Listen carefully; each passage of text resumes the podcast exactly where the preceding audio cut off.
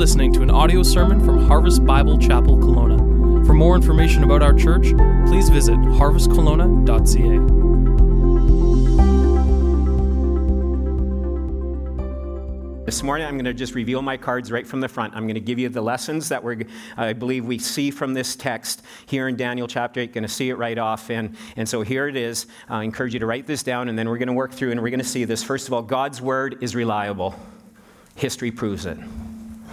God's word is reliable and history will prove it and we'll see it is proving it has proved it, has proven it to be true and will continue to do so second of all God's word is trustworthy we must believe it we must obey it. We must cling to the Word of God because it's trustworthy. And thirdly, God's Word is clear about the future.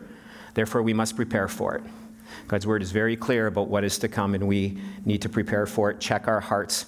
One of the things that we're committed to here at Harvest Kelowna is expository preaching, where we t- desire to honor the word of God high and above any preacher, any th- theologian, any denomination. We honor the word of God, and so as we do that, we love to work through books of the Bible or, or certain passages in, in chunks. We like to work through those verse by verse and be able to see what God's word um, was saying in the original to the original audience. That's part of the context that we must do when we study the Word of God, the original audience, the setting that it was written in, but then how that now, those truths for them back then, how that applies to our lives today. And that's vital. That's important that we do that, that um, because you can go off and get derailed rather quickly when it's, well, I think, well, no, it's what, does, what did the author say? What did the Holy Spirit, how did he inspire the uh, writers of Scripture to be able to write these truths? And what was the message for them then? What's the message for us today? And that's where we ask the Holy Spirit to give us the message that we are to take from this. And I believe so clearly. It just interesting. My parents are visiting, and I told my dad we are um, in Daniel 8, and, and he looked at that passage and he asked me a little bit later, he says, What in the world are you going to preach on from there? And I'm like, I know. It's not easy at times, but this is one of the things about going through Daniel chapter 8, and then you end up just seeing, I've got so much information. We could be here till 2 in the afternoon. And uh, so who's in for that? Anyone? Uh, pro- okay, we, we have a few takers. Well, um, uh, the rest of you can leave now if you want. Anyway, no, I'm just kidding. Anyways, uh, one of the things about expository preaching, too, is that it forces us to grapple with difficult texts, diff- difficult issues in the Word of God, and it doesn't mean it doesn't allow us to simply ignore the, the difficult things. No topical preacher in, in, in his right mind is ever going to say, Oh, I think I'm going to teach uh, topically from Daniel chapter 8 this Sunday. You're just not going to do it. But when you're working through the entire book, and I told you last week, I almost bailed at the end of chapter 6 and thought, let's go on to something else, because chapter 7 to 12 is very interesting. And uh, there, there's a lot of work that is required to understand and to grasp these truths from the Word of God. But there's such an important message from God's Word, and we, we can't miss it. We can't miss it. And also, it, it's all because of 2 Timothy 3.16. And folks, we believe this. All Scripture. What's the first word? You repeat it. What's the first word? All. So what does that mean?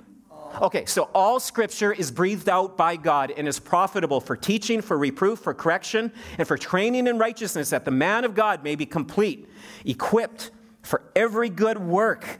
And, and, and so we're going to even see that here in, in Daniel chapter 8. And Daniel chapter 8 works in beautifully with the entire theme of the book so far that we are seeing in the book of Daniel is that God is large and what? God is large and in charge. Right, you've got it. And, and, and we see that throughout the theme of the book of Daniel. We see it throughout the, the, the Word of God. And, and if you've been walking with God over the years, you can even declare that in your own life as well that God is large and in charge. He takes difficult, confusing, hard circumstances wherever you're at today. And as we trust Him and as we continue to press into His Word and we continue to pray and seek Him, we will see that God will lead us out. He will lead us through. He will be with us. He doesn't lead us around the storms. He doesn't lead us around difficulties and hardships and trials. He takes us through them, but we're not alone. And so many can give that testimony here today. And so, wherever you're at today, just remember God is large and in charge. If God knows the big events of this world, and we're going to see that, God is very much aware of the big events that are going on, that have gone on. He's called it, He's, he's prophesied. We have it in, in the Word of God. If He cares about the big events and what's going on in the world, right down to the fine detail, as we're going to see, because again, this Bible prophecy stuff is just amazing. It is just amazing. You see the specific ways that God's Word just comes alive and how God gives us the details hundreds of years before they even happen. If God knows the big details in fine, eh, or the big events in fine details, God has a way of taking the little details of our life and caring about them in a big way. That's our God. That, that's, we can trust him, and he will, will, will lead us and guide us through that. In, in Daniel chapter 8, God gives Daniel a vision. He gives him a very vivid picture. He, he gets a movie played before him, and this is in 3D. This is in, in, in, probably 4D for him. I mean, this is a vivid picture of the future world, the world that is to come. Not just upcoming kingdoms that did happen and, and, and have happened, but the ultimate um, throwdown of Satan um, and, and the reign of our God. And, and he gets this vision as we see a foreshadowing. We get to see what is pointing to the Antichrist who is yet to come. Daniel 8 not only points to the future of this individual, uh, but also describes um, to us some others that will come along and show us the character of what Antichrist is going to be like. So today we're going to get some incredible snapshots by looking at some historical figures, uh, men, rulers, evil people who actually lived, who are going to give us a snapshot and understanding of what the Antichrist who is yet to come is going to be like. How Antichrist can be identified. And so this is why we need to know these kind of things in the Word of God. This is why we keep one eye in the Word and one eye in the news and in the world. And then also to then we turn both eyes and say, okay, God, how's my heart? And we examine our own hearts in light of this. John Calvin said it well. He said, the faithful were informed beforehand of these grievous and oppressive calamities to induce them to look up to God when oppressed by such extreme darkness. This is why God has given to us these words of truth, these words of what's coming, because in and through it still we get to see that God is large and in charge. And when one looks at Bible prophecy, first of all, you approach it with great humility because there's so many, uh, there's such clarity, and yet there's also a lot of, uh, of clouds of fogginess of trying to understand. There's, there's information, there are details that are veiled for us that we don't fully know the exact details. So there's humility when we go through uh, and, and look at the Word of God in relationship to Bible prophecy. But Bible Bible prophecy is, is, is there to give us an understanding of what is to come, but also the hope that we can rest in. And so, folks, God informs us by His Word.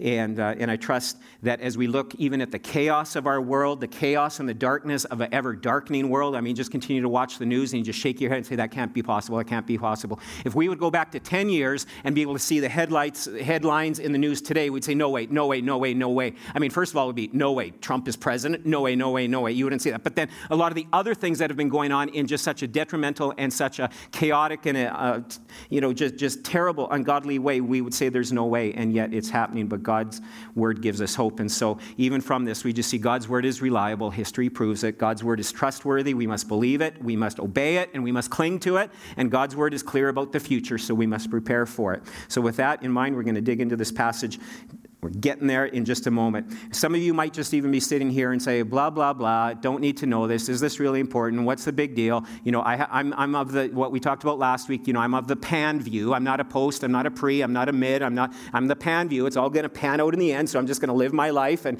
whatever happens, you know, I'll, I'll, I'll, I'll, I'll just let it happen. But, but that's wrong. You can't do that as a believer in Christ because in the Word of God, we are reminded, we are commanded at least 50 times, including by Jesus himself, when he said, Be ready be ready, be watchful, be aware of what's going on. And so, again, one eye, one eye on the world, what's going on, an eye in Scripture, and then we also examine our hearts.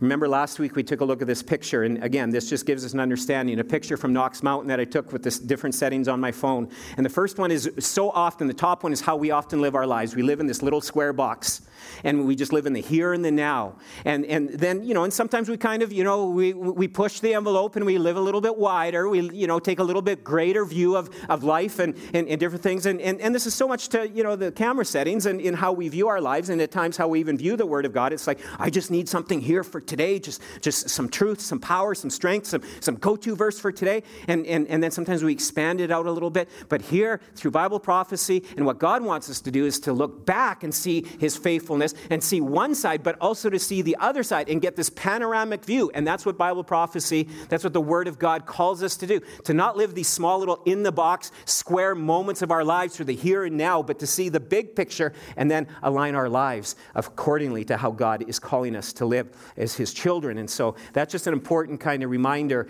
uh, for us in why we are doing this and why it's so important. And remember, as I said last week, how world events can happen and change. Keep one eye on news events and in the world world, keep it in the Word of God. And we talked about how the Koreas, uh, you know, just coming together, North and South Korea, boom. Like, where did that happen? I mean, again, a few months months ago, you would have said, never, never, never, you know, and, and now you see, you know, this little love in with uh, uh, the leaders of those countries, and you think, whoa, what's going on? And, and, and again, countries can rise up and they can, can, can come together, they can fall apart, things can happen. Remember last week we were talking about the 10 toes from the statue uh, in, in Daniel chapter 2, and then we also talked about the 10 horns in, with the beast in, in Daniel chapter 7 last week, and, and, and what the horn and what the toes, these 10 horns and these 10 toes speak of, and you say, oh, I don't know what you're talking about. You're just going to have to go back and read the Bible, and you're going to also have to listen to these messages because hopefully then it will make some sense to you. But what we see in Bible prophecy is a revival, a renewal of the Roman Empire, which is in Europe. The, the European, uh, these European countries, we're going to see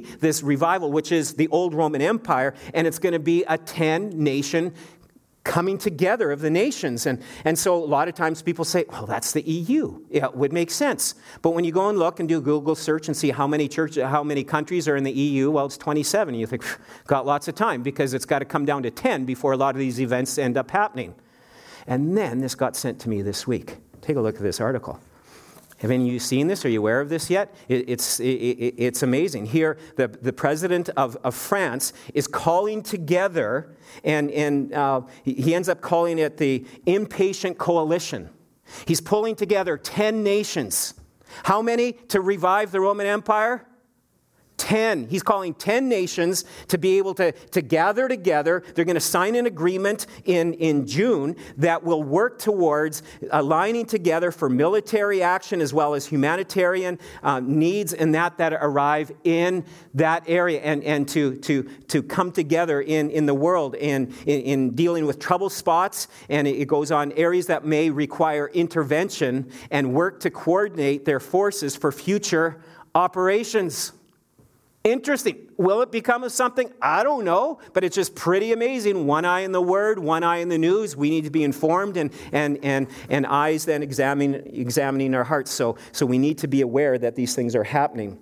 And so today, as we're in Daniel 8, there's a lot of complex content that we're going to be working through, and I need you to be dialed in. Are you awake? Are you awake? Are you ready to go on this? I want you to turn to the person next to you and say, I'm ready to go. Are you ready to go?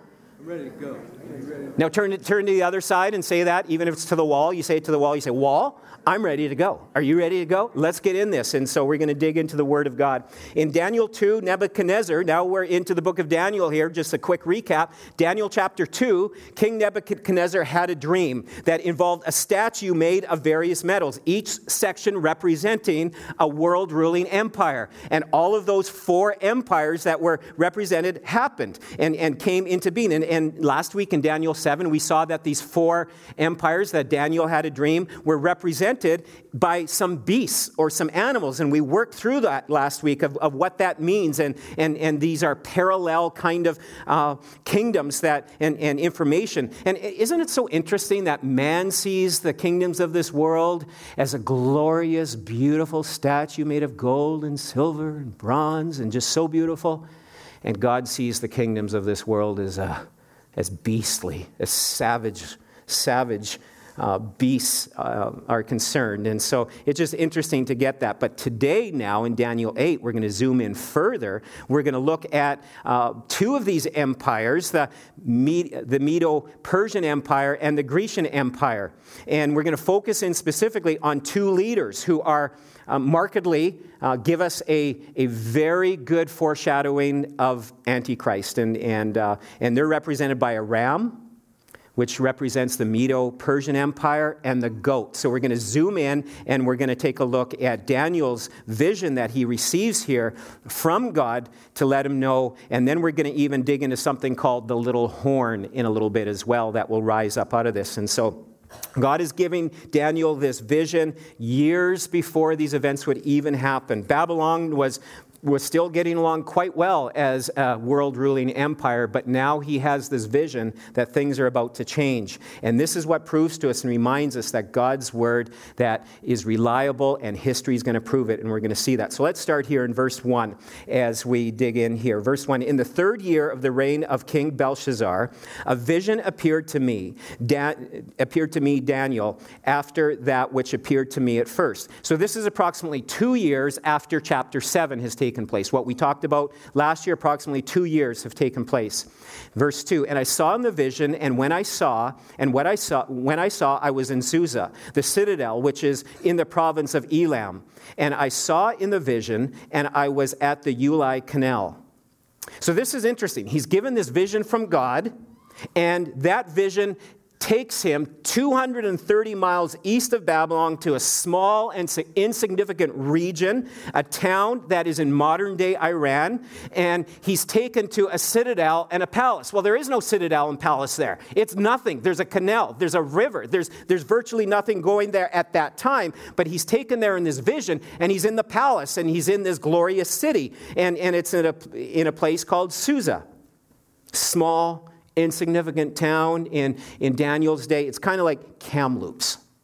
You know, I haven't picked on Kamloops for a while. You know, small, insignificant, not much to it. You know, a river runs through it, and that's about it. You know, who would live in Kamloops? I mean, who would live in Susa? You know, and, and, and let alone a palace. Why would there ever be a palace there? And however, within a few decades, the Medo Persian Empire would take over, and wouldn't you know that would become the royal city for that empire?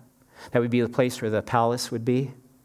Again, this is something that Daniel saw years before it, it, happened, and it happened again. Just again, we see how history shows us that God's word is reliable. And, and, and what do we know about this? This is a working of God. This is what God was doing. And so, verse 3 I raised my eyes and saw, and behold, I saw a ram standing on the bank of the canal. It had two horns, and both horns were high, but one was higher than the other, and the higher one came up last.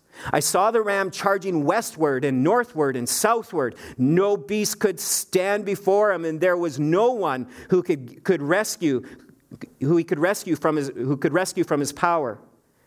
He did as he pleased, and he became great.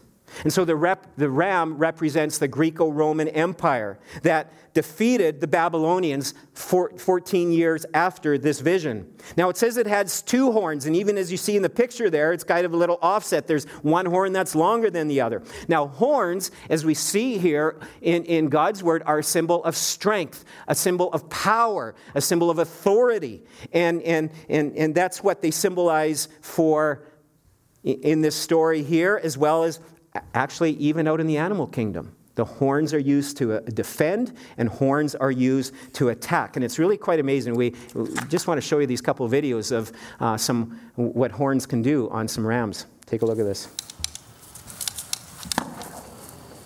It's like, oh, that hurt. Show that one again. Like that happens so quick. Some some people are snoozing already, probably. There. All right, and there's another one too to follow this one up.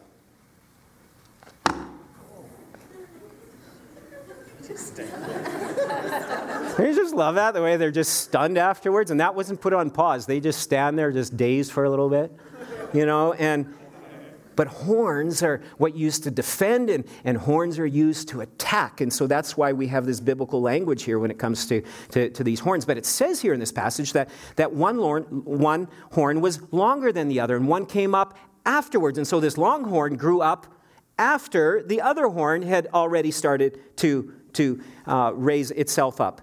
And again, what is it? The Medo Persian Empire. We've talked about this before. It was a coalition kingdom between the Medes and the Persians. And when they first started out as, as, as a coalition, the Medes were stronger, but then over time, the, the Persians gathered more strength and became the dominant uh, coalition force there in that coalition. And so, so again, all of this Daniel saw it, and it ended up happening that the Persians were stronger than the Medes, and, and so we see, hence, a longer horn than the other. And, and folks, this has all happened. I mean, Daniel saw it in a vision, and it ended up taking place. You want to know something else, and this is just crazy. So, you know how various countries have different animals that represent the nation, the country. I mean, the national you know, symbol of, of uh, uh, the USA, what is it? Anyone know? It's the bald eagle, yeah. Australia? Kangaroo, of course. In Russia? A bear, yeah. In Canada? A beaver. Yeah, the mighty beaver, you know, and you know, and, and I know that anyone from Saskatchewan or Rough Rider fans are probably thinking it should be Gainer the gopher should be the national, you know, animal symbol of Canada, you know, and it's like, really? A beaver? That's the best we could come up with? You know, and, and but okay, but this is cool. Okay, so so excavations from this period of time it reveals to us that a ram was used as a symbol for this country. You say, well, they went ahead and they read this. No, they didn't, because this was written in Hebrew and they didn't read Hebrew. This was for the Hebrew people. This part of the book of Daniel was written for the Hebrews. And yes, it was for Daniel, we'll see later on, was to share this information. But these ungodly pagan empires, there was no way they were going to be, oh, is that what Daniel had a dream of? Some Daniel? Yeah, no, I mean, this is crazy. Anyway, their animal, that their king would go on parade with a big golden ram's head out in public. It was the symbol of their country. They, the soldiers would go into, into war and they would have the emblem uh, uh, sewn on their outfits, on, on their clothing, the head of a ram. It's just crazy that, again, God's word called it. He saw it long before it even happened because God's word is just amazing. So, okay, let's continue on. Uh, as I was considering, this is verse 5 Behold, a male goat came from the west across the face of the whole earth without touching the ground. And the goat had a conspicuous horn between his eyes. He came to the ram with the two horns, which I had seen standing on the bank of, of the canal, and he ran at him in his powerful wrath. I saw him come close to the ram, and he was enraged against him and struck the ram and broke his two horns. And the ram had no power to stand before him. But he cast him down to the ground and trampled on him, and there was no one that could rescue the ram from his power.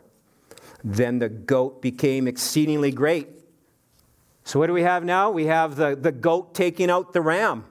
And he's coming across just, I mean, and what did we talk about last week? It talks about how he, he came along without touching the ground. This was a symbol of speed, of stealth kind of strength, and, and, and, and, and this was speed upon speed. Remember last week, the symbol of the Greek Empire was the leopard along with the wings on it, that again just, tell, uh, just declares to us that, that this kingdom was one of speed and strength and great agility.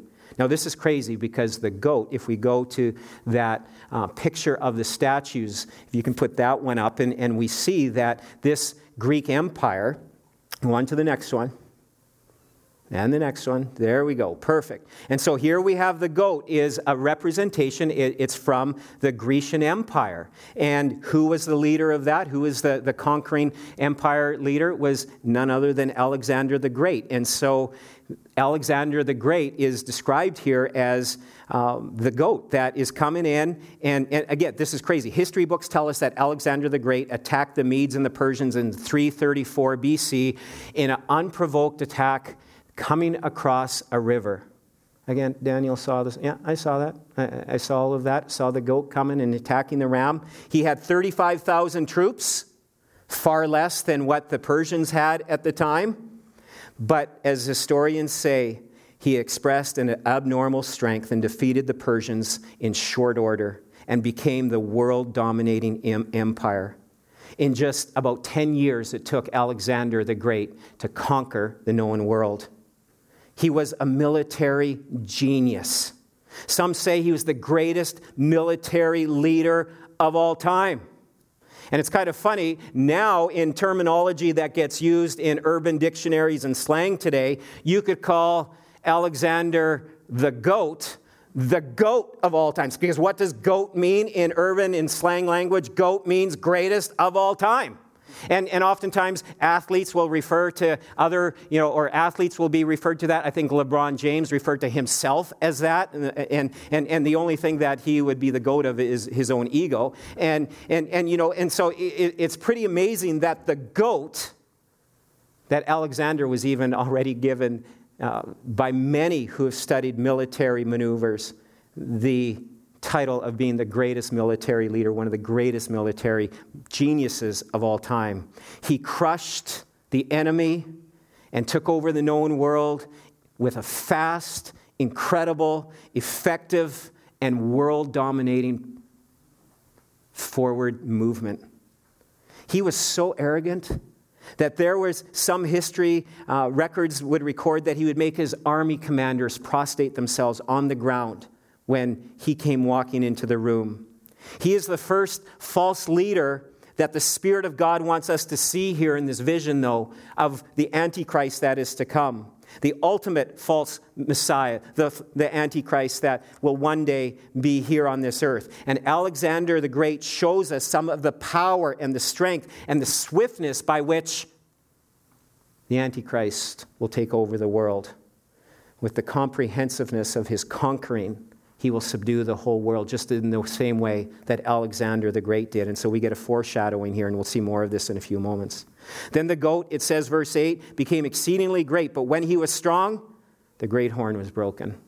You remember we talked last week what happened to Alexander the Great? Age 33 or just shy of his 33rd birthday, he was sad. He was depressed. He had conquered the world. There was nothing more for him to do, and he was saddened by this. He was such a goer, and there's no other kingdoms to take over, there's no other lands to, to, to conquer. And so he turned to alcohol. He, he, he died a drunk and died of a sickness, no doubt related, they believe, to his alcohol lifestyle. The goat was suddenly broken. Look at the last part of verse 8. It says, And instead of it, there came up from four conspicuous horns, there came up four conspicuous horns toward the four winds of heaven. Out of one of them came a little horn, which grew exceedingly toward the south, toward the east, and toward the glorious land, which means Jerusalem.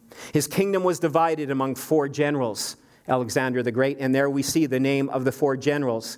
And the one that we're going to focus in today is from the Seleucus uh, Empire, and, and uh, one who ended up becoming the ruler of that, that now God's word focuses in on, and that we're going to see here, was that of Antiochus Epiphanes, who lived, uh, who reigned for, or lived from 175 to 164, or his reign was during that time.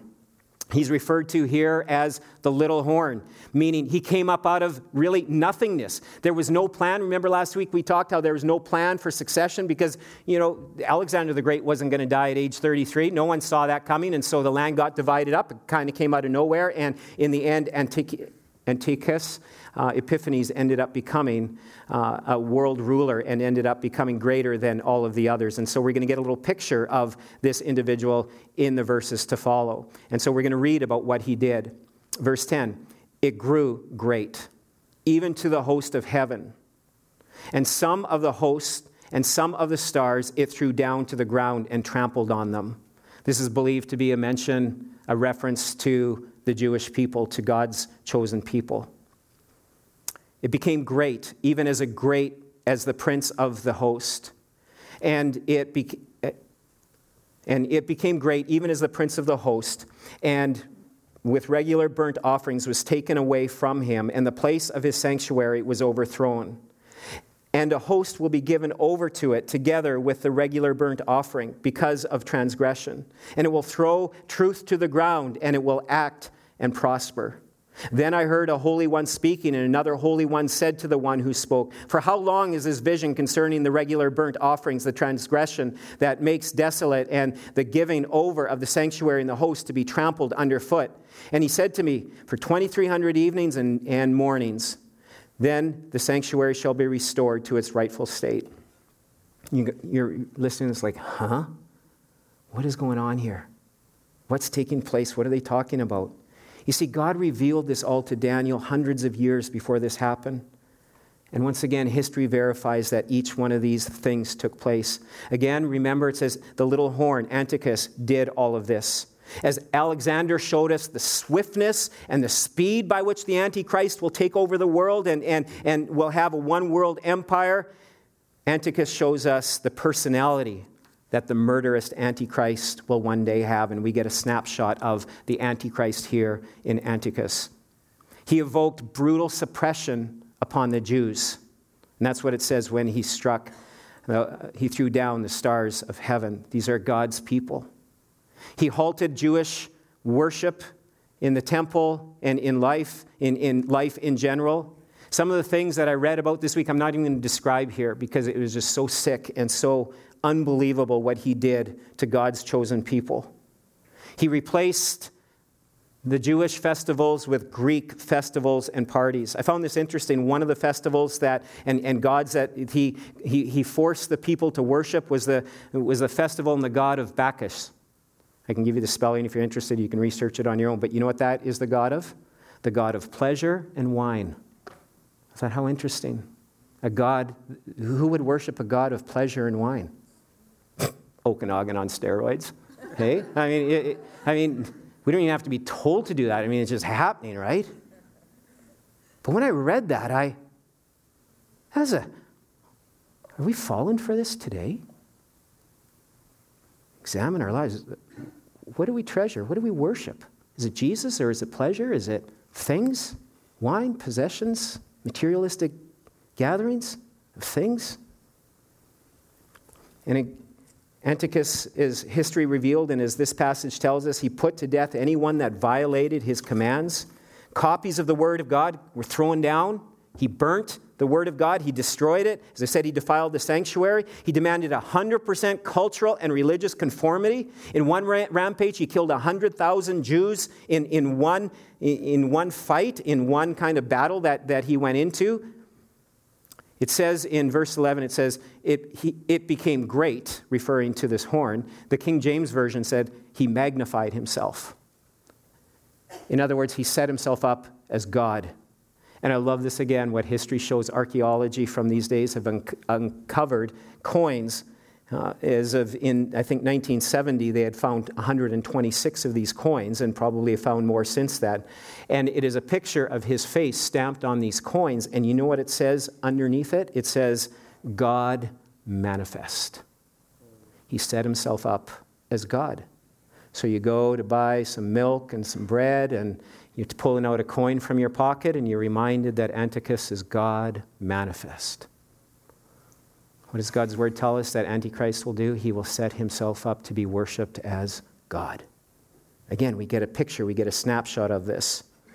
We see in history that propels us to look forward to the reign and the rule of terror that will come upon this earth. We'll probably look in the coming weeks a little bit more into this as in the book of Daniel. This is revisited a number of times to help God's people understand this. But let's continue reading in verse 15. It says, When I, Daniel, had seen the vision, I sought to understand it. And behold, there stood before me one having the appearance of a man.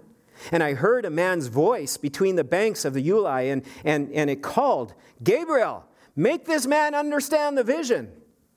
And so he came near, and near where I stood. And he came, and I was frightened, and I fell on my face. And he said to me, Understand, O Son of Man, that the vision is for the time of the end. It's the end of time. So this is for the end of time. And when he spoke to me, I fell into a deep sleep with my face to the ground. But he touched me and made me stand up. He said, Behold, I will make known to you what shall be at the latter end of the indignation, for it refers to the appointed time of the end. As for the ram that you saw, the two horns, these are the gr- kings of the Medes and Persians. And the goat is the king of the king of Greece. And the great horn between his eyes is the first king. And for the horn that was broken, in place of which four others arose, four kingdoms shall rise from this nation, but not with this power. And so here Daniel is given this incredible in- interpretation and understanding here of what is to take place. And who is the one that gives him the interpretation? Gabriel himself, one of the archangels. And again, we'll see him next week. He comes to Daniel and gives him the interpretation. You know, I'm so thankful that today we have the Holy Spirit who helps us to understand the Word of God. We have the divine third person of the Trinity that helps us to be able to understand and then to live out the truths of God's word.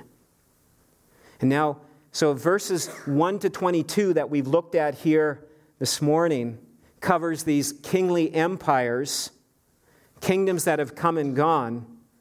We also get a snapshot in the verses ahead in a few moments here of the kingdoms that are to come or the rulers that are to come, namely the Antichrist. Daniel's vision, these prophecies concerning the Medes and the Persians, of the Grecian Empire, of Alexander the Great and, and Antiochus Epiphanes from the Grecian Empire, or uh, yeah, from the, from the breakout part of the Grecian Empire. They give us a foreshadowing of the one that is yet to come, and we see this. These verses refer to a king of fierce countenance who shall appear, it says, at a latter time. This is the Antichrist. You say, is there really going to be an Antichrist? Yeah, there is really going to be an Antichrist, and we get some snapshots of what he's going to look like in these other world ru- rulers. And the God's word tells us there's over just a little over 100 verses dealing with the Antichrist. And so God clearly wants us to be informed of this. So look at verse 23. It says, And at the latter end of their kingdom, when the transgressors have reached their limit, a king of bold face, one who understands riddles, shall arise. His power shall be great, but not by his own power. And he shall cause fearful destruction and shall succeed in what he does, and destroy mighty men and the people who are the saints. By his cunning he shall make deceit prosper until his hand, under his hand, and in his own mind he shall become great. Without warning he shall destroy many, and he shall rise up against the prince of princes, and he shall be broken. Can I get an amen? amen? And he shall be broken, but by no human hands. This is none other than Jesus Christ defeating the Antichrist once and for all. Here we get a, a picture, is some snapshots of this. And uh, again, here, here are some things on the screen. This is from Dr. David Jeremiah. And, and you may want to take a picture of these, or else we'll try to provide them for you um, this week. The Antichrist will be dynamic in his personality. He will be have a mouth that will speak incredible things. He will be an incredible orator. He will be able to win people over with his words. He will have smooth talk. He will be demonic in his program. It, in other words, he's going to have superhuman, actually demonic power. He will be, uh, he will be uh, demon possessed. And actually, many don't even think he will be demon possessed. He will be, be possessed by Satan himself. He's devilish in his power, he's destructive in his persecution. What we saw Antiochus do will pale in comparison to what Antichrist will do here on this earth. He will be deceitful in his practices. He will bring people in and then he will unleash terror on them. He will be defiant in his profession. He will be exalting himself, King of kings, Lord of lords, as God manifest. But he will be defeated in his purpose by no human hand. He will try, but ultimately he will be defeated by the King of Kings. And finally, he will be destined for punishment. He will be cast into the lake of fire forever. You know, folks, this passage here just so clearly tells us and reveals to us what we talked about right at the very beginning that God's word is re- reliable. History proves it. It really does. You know, sometimes people say, and maybe you're even sitting here today and you're thinking, you know what, in order to believe in Christianity, it's just going to require a blind leap of faith. Just going to have to take a blind leap of faith and just trust that this is all true. There's nothing blind about it. Open your eyes. Look at the Word of God. Look at the reliability of the Word of God. Prophecy upon prophecy. If one of these prophecies fails, you are free to toss out the Word of God because then it's not reliable. But prophecy upon prophecy and where prophecies have yet to be fulfilled, you say, oh, I'm not so sure about that one. Just give it time. You'll see. You'll see God's word is reliable, right down to the very letter. This is one thing I was, I was reading this past week, just kind of blew me away. You, you remember the four kingdoms that came, came out from Alexander the Great, from the goat? You know, those four kingdoms that came? Didn't happen right away. By year 20, there were five generals that were fighting. Five. What does God's word say? How many were there? Four. So get ready to toss it then because there were, but you know what ended up happening at year 22? One of the generals defeated and, and Antiochus took over and became the little horn that became powerful. And what did we end up with? Four generals. And again, you just see God's word is just unveiling in truth.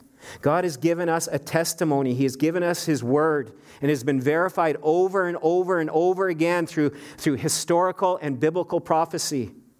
And it's 100% right. It's perfect. It's on track. It's on record. And it will reveal what is yet to come as being true.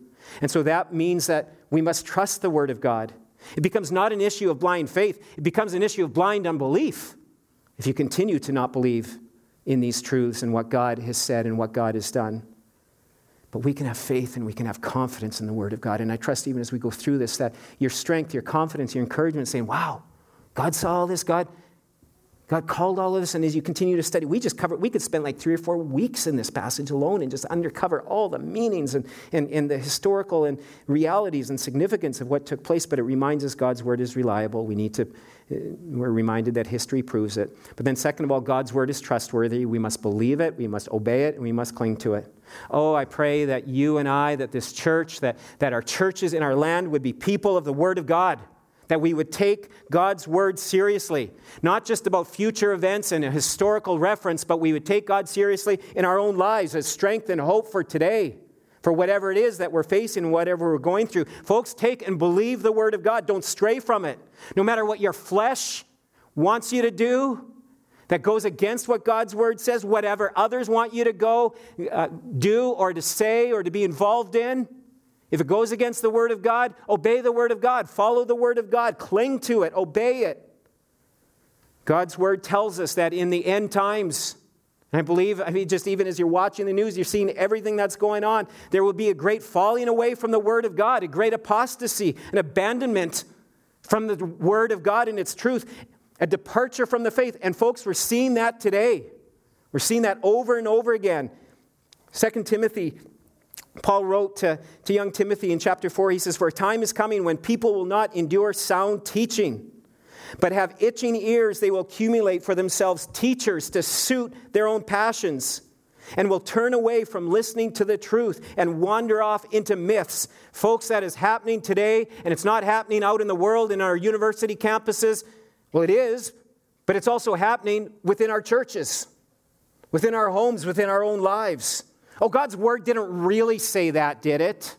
Oh, that was for that culture, that was for that time, but God's word is now different.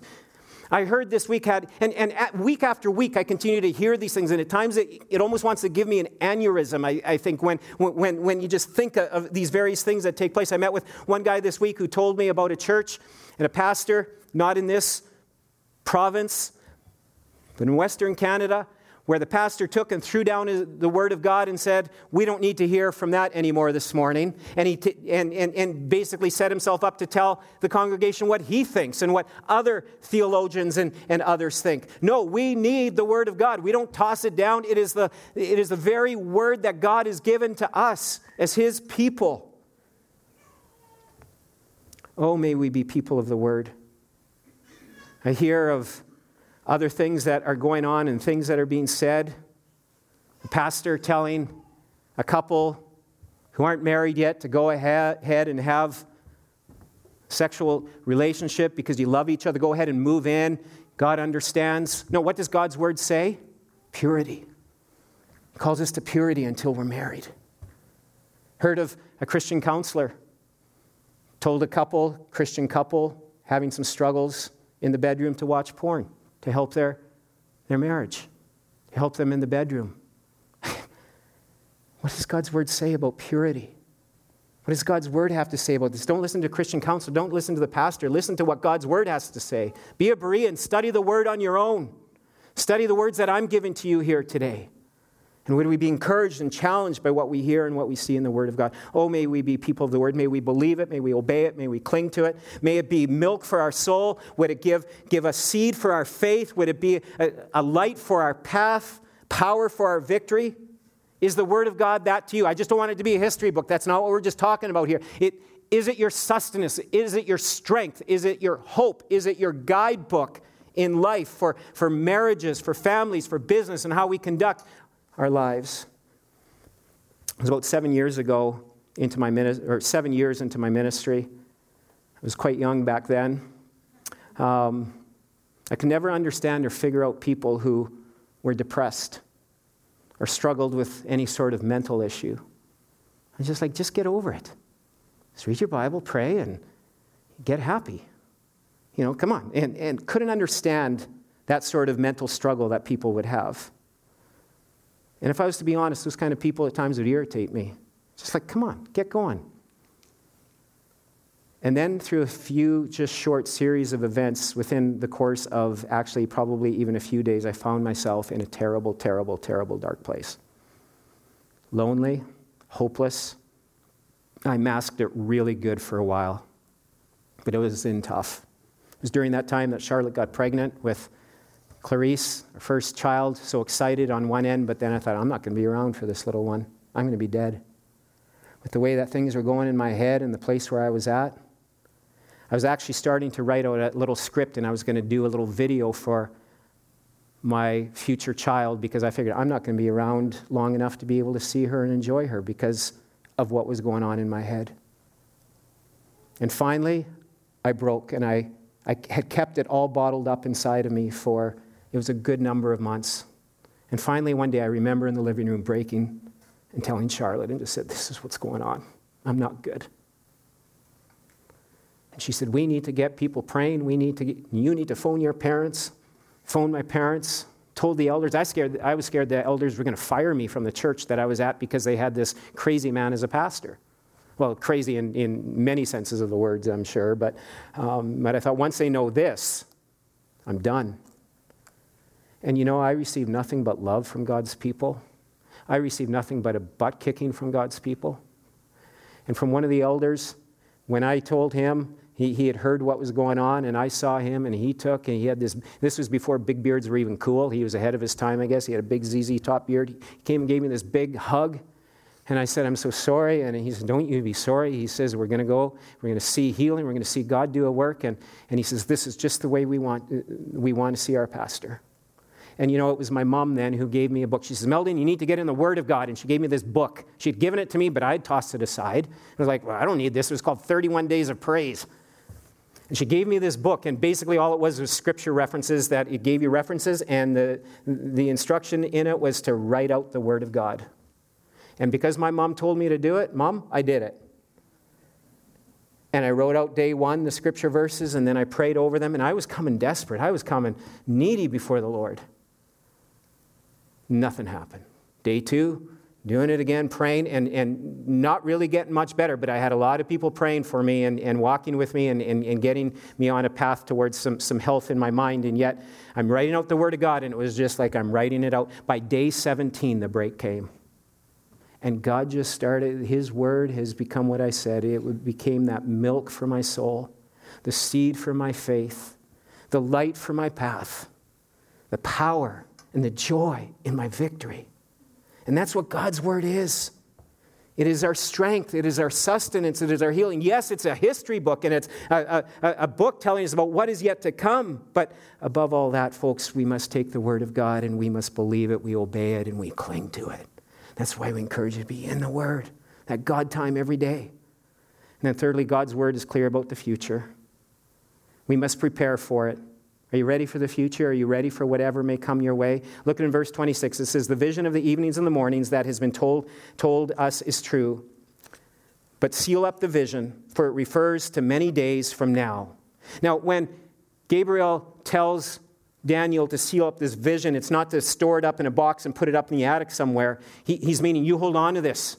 You take good care of it because this message needs to be communicated to others. You need to remind, you need to warn, you need to prepare the people of God in the years to come of what is to happen. And in verse 27, Daniel says, I was overcome and I lay sick for some days. And then I rose and went about the king's business. But I was appalled by the vision and did not understand it. Daniel was emotionally affected by what he saw. He was sickened by it. He was sick. He saw himself in bed for some days, it says. And then, after a time of calling out to God, I'm sure, and a time of healing, he arose and went about the work that God called him to do, that God appointed him to do. Yes, it's going to get hard. Yes, it's going to be tough. And yet he continued. And just in the same way for us, whatever comes, we continue about the work that God has called us to do. We are called to be faithful and, and, to be ambassadors of this good news. When we see what is going on in the world around us and we get sickened by it, and it should sicken us at times, when we're watching what's going on in the news and we're reading the Word of God and we're seeing this. We are to warn, we are to tell others, we, we need to let them know that there is a way. And that way is Jesus, and, and, and Jesus is the answer for anything that we struggle with, but also for our eternity. And Jesus said to his disciples, He said, You occupy until I come. You carry on. Use your resources, use your abilities, use whatever God has given you to leverage it for yourself so you get rich and famous. Is that what he told us? No. No, that we would occupy until he comes. And what's he wants us to occupy? For his kingdom's sake. Seeking first his kingdom, building his kingdom, using whatever God has given us to leverage it for the gospel, for his glory, not ours. This world will come to an end. It'll come crashing to an end one day. And all that we've done here on this earth, that is just for time and eternity, or, or for time here on this earth, will be burnt. But only what is for eternity will last forever. And we can have confidence in this. We can have confidence in the Word of God that it's true by what we've seen here. But our greater confidence is, is even greater than that. It's in the cross that we see revealed in the Word of God in the person of Jesus Christ who not only one day will Jesus Christ crush Antichrist, but he's already defeated sin and death so that we don't have to, we can have victory over sin and we don't have to fear death. Have you trusted him? Have you put your confidence in him? You see, Bible prophecy counts, points towards or, or reminds us of another king, the King of Kings, who came just as the Word of God said and will one day come again. And that king came and sacrificed himself so that though he would die, that we could live. Have you trusted him as your Lord and Savior today? That is the only escape. That is the only help that we have. We can try all kinds of other things, it won't work. It's only found in Jesus Christ and him alone. Let's pray together.